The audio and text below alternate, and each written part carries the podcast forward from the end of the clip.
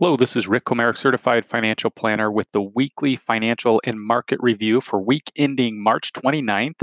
Uh, some of the weekly highlights the yield curve remained inverted this week with the 10 year Treasury note offering a lower yield than the three month Treasury note.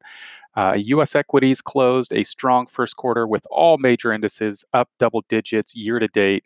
Small cap uh, led the charge domestically, whereas China, China, Italy, and Russia equities outperformed their international peers.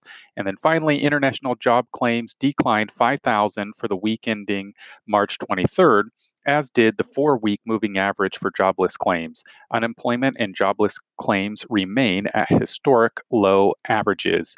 As far as the, the actual uh, market indice numbers, the Dow Jones closed at 25,928, which was uh, a 1.67 percent increase for the week and the year to date number on that is a positive 11.15 s&p 500 up 13.07 year to date Russell 2000 small US companies up 14.18 and international although they were down for the week they are up year to date 9.04%.